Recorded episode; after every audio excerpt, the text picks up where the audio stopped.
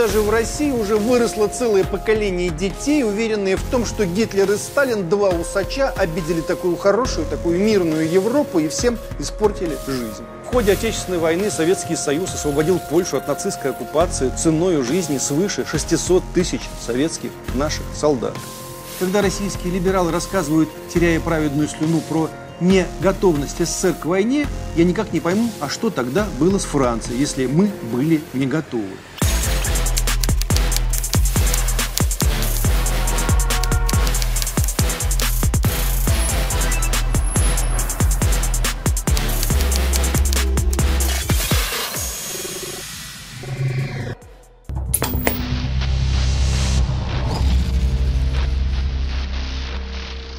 Вторая мировая война продолжается как минимум в умах. Как минимум.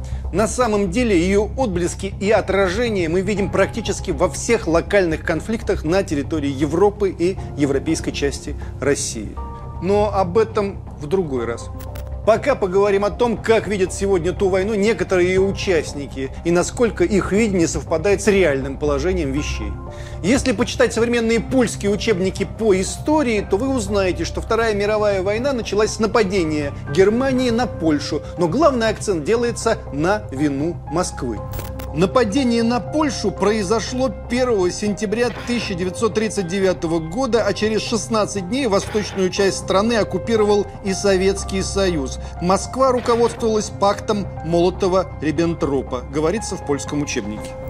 О большом вкладе Красной Армии в победу также не сообщается, зато много пишется про открытие Второго фронта и про заслуги американских солдат. Поляки народ кажется скромный и не обо всем желающий рассказывать на чистоту. Едва ли наш сегодняшний урок переведут на польский, но хотя бы российские граждане должны знать, как все было на самом деле. И какие события предшествовали пакту Молотова-Риббентропа. А то даже в России уже выросло целое поколение детей, уверенные в том, что Гитлер и Сталин, два усача, обидели такую хорошую, такую мирную Европу и всем испортили жизнь. Как бы не так, дети. 26 января 1934 года был подписан пакт Гитлера-Пилсудского, польского диктатора того времени, тоже, кстати, усатого. Пакт Гитлера-Пилсудского имел секретные приложения, а также пункт, позволявший обоим государствам совместно вести агрессивную войну против третьей страны, то есть Советского Союза. Пакт Гитлера-Пилсудского дал возможность Германии, не опасаясь удара с востока, подготовиться к войне со всем миром ввести всеобщую воинскую повинность, создать запрещенную после поражения в Первой мировой войне военную авиацию, люфтваффе, мощные танковые силы, могущественный вермахт, милитаризировать экономику. И только после этого в 1939 году начать войну. Но поляки сегодня только с этого места начинают изучать историю. С 1 сентября 1939 года. А события до этого момента они подрезают. Напомним, что после подписания пакта Гитлера-Пилсудского Польша представляла интересы вышедшей из Лиги наций Германии. Польских представителей приглашали на съезды нацистской партии в Нюрнберге. Когда в 1935 году умер маршал Юзеф Пилсудский, в гитлеровской Германии объявили траур. На летних Олимпийских играх 1936 года польских спортсменов встречали триумфально. Ах, как жаль, что польские дети не знают таких скучных подробностей. Польские и немецкие генштабы совместно разрабатывали план похода против советской России. Причем поначалу основную роль должны были играть поляки, армия которых была больше и сильнее немецкой. Вот с кем СССР мог иметь дело в середине 30-х годов. Но если бы только поляки договаривались с Гитлером. Аналогичный пакту Молотова-Риббентропа документ, подписанный 30 сентября 1938 года с Адольфом Гитлером, премьером Великобритании Невиллом Чемберленом, англичане никогда не называют пактом Гитлера-Чемберлена. Хотя под договором стоят эти две подписи. И поляки, подписавшие договор с Германией еще в январе 1934 года, не называют его пактом Пилсудского Гитлера, хотя именовать эти документы надо именно так – за руку с Гитлером здоровались руководители Польши, Великобритании и Франции, а не Иосиф Сталин. Вот этот факт западная пропаганда и пытается скрыть. Хотя шило в мешке не утаишь. Мировыми демократиями Гитлер был легитимизирован в 1938 году, когда состоялся Мюнхенский сговор. В сговоре участвовали главные демократы – французы и британцы, а также итальянские фашисты.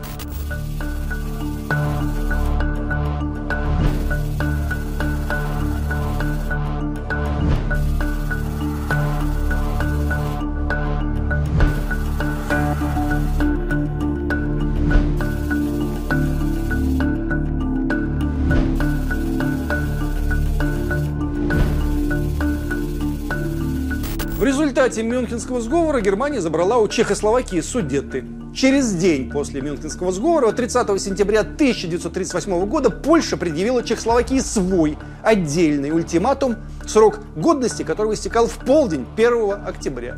От чехов требовалось 24 часа передать Польше две области – Тешинскую и Фрауштадтскую. 2 октября началась операция «Залужье». Польские танки и несколько дивизий захватили приличный экономически развитый кусок Чехословакии, где проживали 80 тысяч этнических поляков и 120 тысяч чехов. К концу года эта территория стала давать Польше почти половину производимых в ней чугуна и стали. После того, как Германия поглотила Австрию, Польша всерьез захотела захватить Литву, и только жесткая позиция товарища Сталина по этому поводу не позволила полякам это сделать.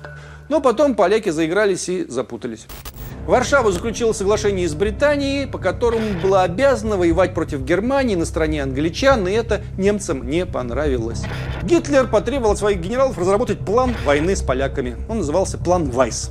Одновременно продолжались попытки договориться с Варшавой по польскому коридору о получении сухопутной связи между основной территорией Рейха и Восточной Пруссией.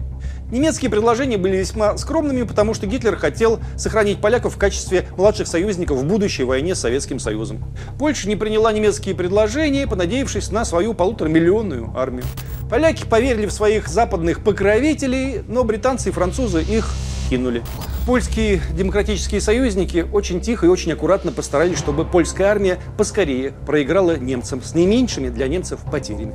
Ну, в общем, 1 сентября началось германское вторжение в Польшу, а 17 сентября польское правительство покинуло страну. 16 дней вся война заняла. Глава оперативного отдела Генштаба Германии генерал-полковник Альфред Йодль отметил – если мы не потерпели крах еще в 1939 году, то лишь потому, что во время польской кампании примерно 110 французских и английских дивизий на Западе пребывали в полном бездействии против 25 немецких дивизий. Но поляки молчат про это. Молчат как рыбы. Они только про советское участие или неучастие помнят. Вот ведь избирательная память, да? В общем, на этом этапе 16 сентября появляется Советский Союз, который якобы нападает на Польшу, разделяя ее с Германией, как нам сегодня рассказывают поляки, которым трогательно вторят российские либералы. Но секундочку, что сделали мы? В 1939 году мы всего лишь вернули исконные украинские и белорусские, ну то есть русские, наши земли, завоеванные Польшей в 1920-1921 годах. Мы забрали свое. Уже в X-XI веках эти земли входили в состав Древней Руси. В 30-е годы на этих территориях жило от 67 до 90% украинского и белорусского населения. Последнюю тысячу лет основное население этих территорий говорило в широком смысле на русском языке и на различных его диалектах. В том самом 1939 году украинцы, белорусы, русские и евреи организовывали на своих землях партизанские отряды, атакуя польские части, отступающие от немцев непольское население превращало польские знамена, отрывая от них белые полосы, в красные знамена и с радостью встречало Красную Армию. Запомнили, дети? Ничего мы с немцами не делили. И еще запомните, дети, пакт Гитлера-Пилсудского был первым подписанным гитлеровской Германией с крупной европейской страной, в данном случае с Польшей. А пакт Сталина был последним. Уже затем, в ходе Отечественной войны, Советский Союз освободил Польшу от нацистской оккупации ценой жизни свыше 600 тысяч советских наших солдат. Вместо отошедших Советскому Союзу районов на Востоке, о которых поляки в тайне плачут по сей день, Польша получила высокоразвитые немецкие территории и широкий выход к Балтийскому морю. Сталин уговорил Черчилля передать полякам Силезию. Рассказывают об этом польским детям? Нет. Увы, нет.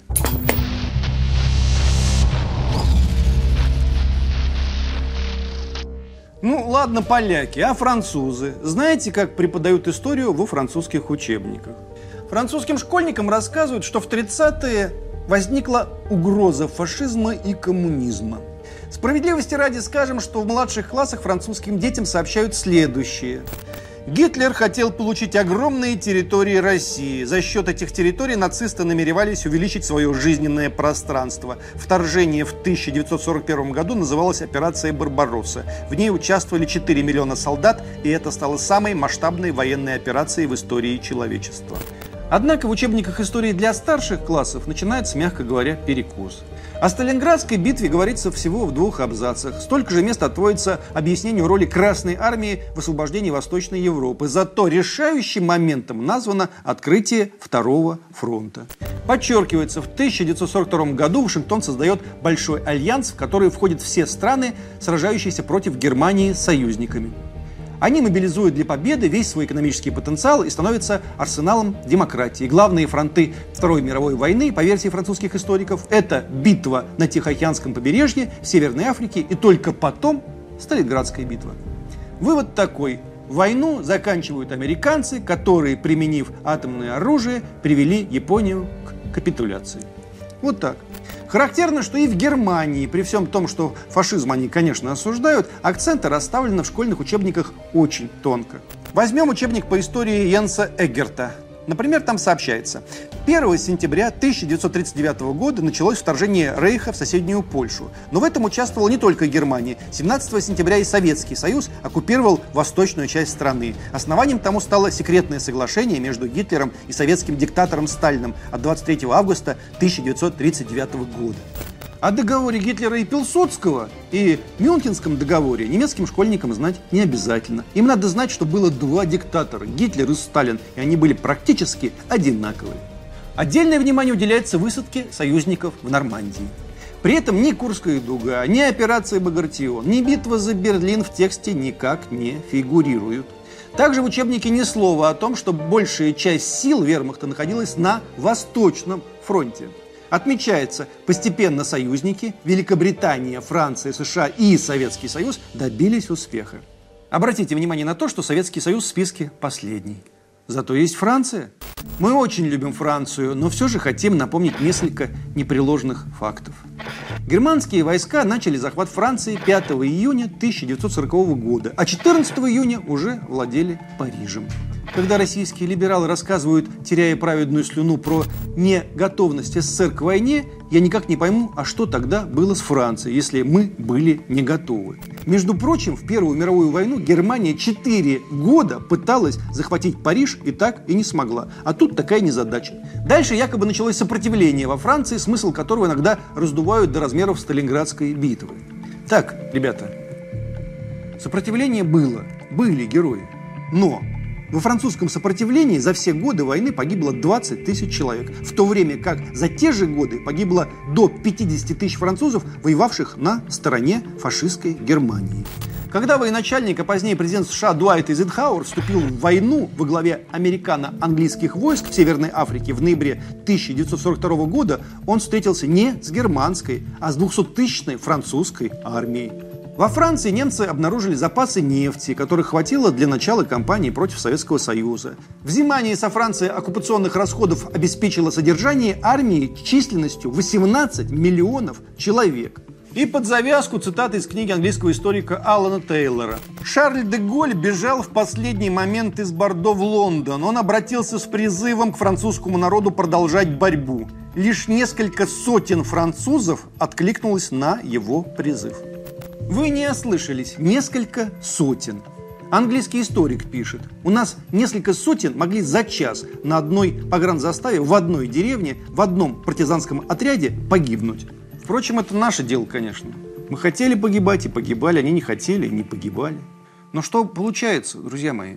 Советский Союз потерял более 7 миллионов солдат и офицеров, которые на животе проползли от Москвы и Сталинграда до Берлина. И теперь нас через губу вписывают в общий список победителей с этими вот и он с теми.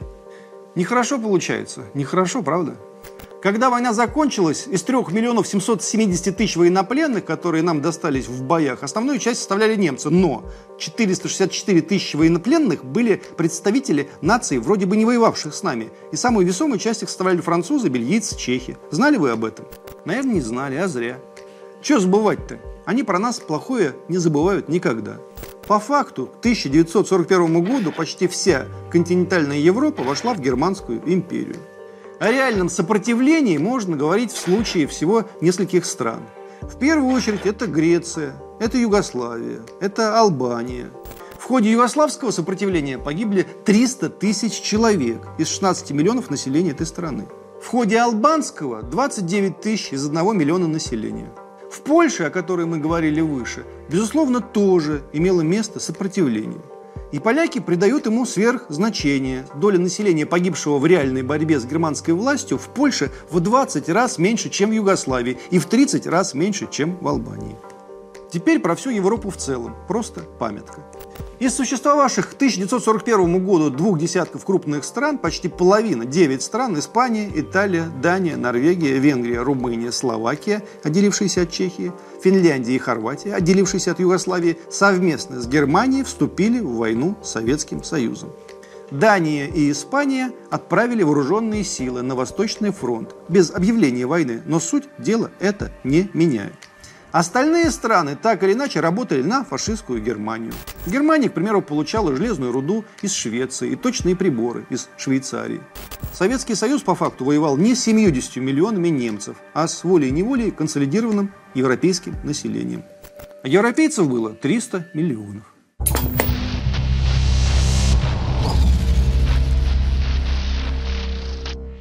Не менее замечательно преподавание истории Великобритании – Возьмем, к примеру, учебник «Британия в 20 веке». Автор Чарльз Мор. Для старших классов и студентов. Книгу открывает таблица с датами главных событий столетия. Восточный фронт Второй мировой войны упомянут ровно один раз. 1941 Германия нападает на Россию. Остальное – победы союзников в Северной Африке, Италии, Нормандии. Главные события 1942 года – захват Сингапура японцами. Ну а чего? Там, видимо, тоже была движуха. Что им наш Сталинград? Вклад России в войну был, разумеется, неоценимым, но она была задействована только на Восточном фронте. Ее прямой вклад в усилия Британии на войне был нулевым, а российское участие в общей стратегии союзников ограничивалось требованием поставок ресурсов или немедленной высадки англоамериканцев во Франции.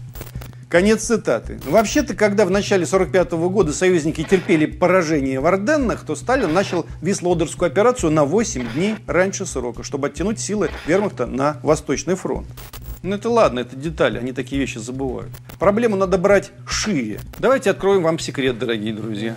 На самом деле Германия, конечно же, не стремилась к войне с Великобританией, представьте себе. Германия хотела союза с ними. Еще в 1940 году Гитлер на секретном совещании говорил, если Англия будет разбита, Британская империя распадется. Пользы от этого Германии никакой. Пролив немецкую кровь, мы добьемся того, что пойдет на пользу лишь Японии и Америке. Конец цитаты. Об англичанах Гитлер говорил, наши народы по расе и традициям едины.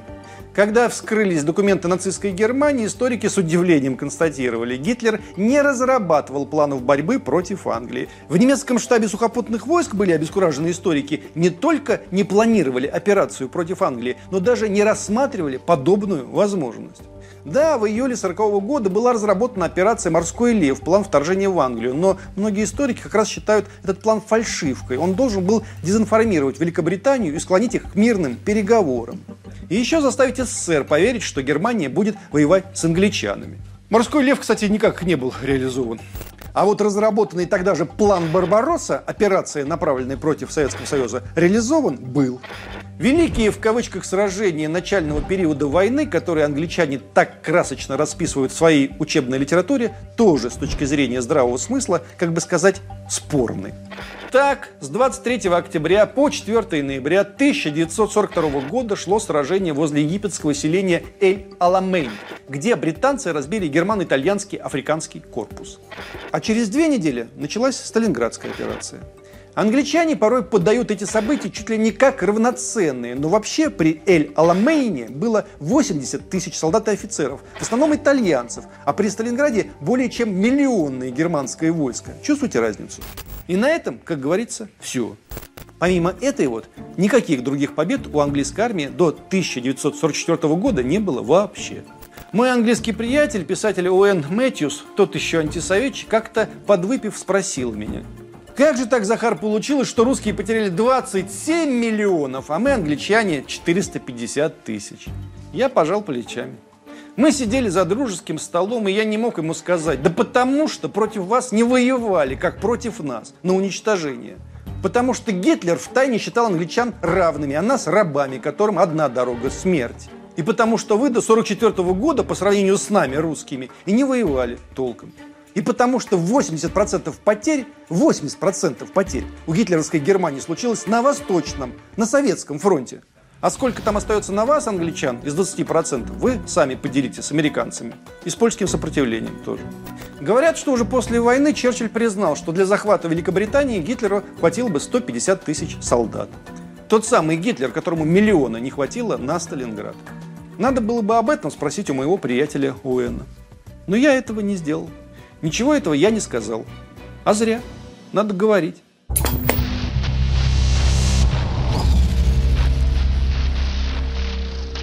Отдельная тема, которая также отражает западное лукавство, это цифры наших потерь.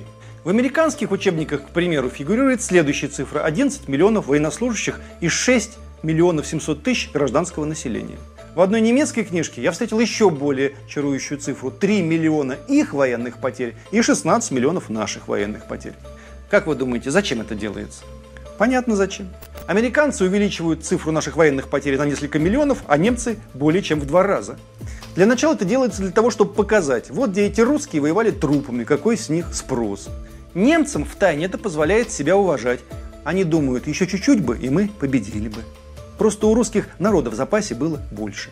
Как мы помним, это неправда. Население СССР было меньше населения Объединенной Европы. И до какого-то времени ресурсы у Гитлера были. Просто он не хотел ссориться с союзниками и давить на Италию или Испанию. Там. Но главное, для чего это делается, это для уменьшения цифры потерь мирного населения. Потому что убить 19 миллионов мирных людей, это, знаете, выходит за все разумные пределы. Это больше, чем Холокост. А если больше, чем Холокост, что ж тогда рядом с музеями Холокоста ставить еще и музеи погибших мирных русских? Это ж перебор. Поэтому давайте военных потерь будет побольше, чтобы показать бездушность советской военной машины, бездарность их командования, а мирных поменьше. Вроде как и не убивали нарочно. Война же, бомбы летают. Если убивали, то случайно. Наверняка из-за того, что Сталин никого эвакуировать не хотел и вообще людей как живой щит использовал. Вот такая вот, ребята, подлятина антироссийская и антисоветская подлость. Ни конца ей, ни края нет. И вот вам еще одна цифра для размышления. После окончания Второй мировой войны французский институт общественного мнения в ходе опроса установил, что 57% французов считали вклад СССР в победу самым большим, в то время как 20% называли освободителями США. В 2004 году на празднование 60-й годовщины высадки союзников Нормандии впервые пригласили Россию в лице Владимира Путина. И к тому времени все уже изменилось с точностью до наоборот. Только 20% вспомнили про советскую армию, тогда как 58% французов превозносили американских военных. Что-то нам подсказывает, что к нынешнему 80-летию со дня начала Второй мировой 9 десятых французов будут уверены, что американцы победили, а мы там где-то маячили и, скорее всего, воевали вместе с Гитлером против демократической Европы. Эту ложь нам за пределами страны, скорее всего, уже не преодолеть. Пока мы десоветизацией занимались, они даром времени не теряли. Они сделали все, чтобы забрать у нас победу. Но если мы позволим еще и внутри своей страны врать, продолжать кипучую декоммунизацию и снимать позорные фильмы о нашей великой победе, то грош нам цена тогда. И напоследок все-таки о хорошем. В турецких школах Вторую мировую войну изучают в пятом классе. Никакой, как говорится, альтернативной истории подачи материала почти не отличается от российской версии. Немцы-оккупанты, вермахт и СС – воплощение зла, которое было остановлено благодаря Советскому Союзу, ну и союзникам. Хоть туркам спасибо. А то вообще непонятно, чем сердце успокоить.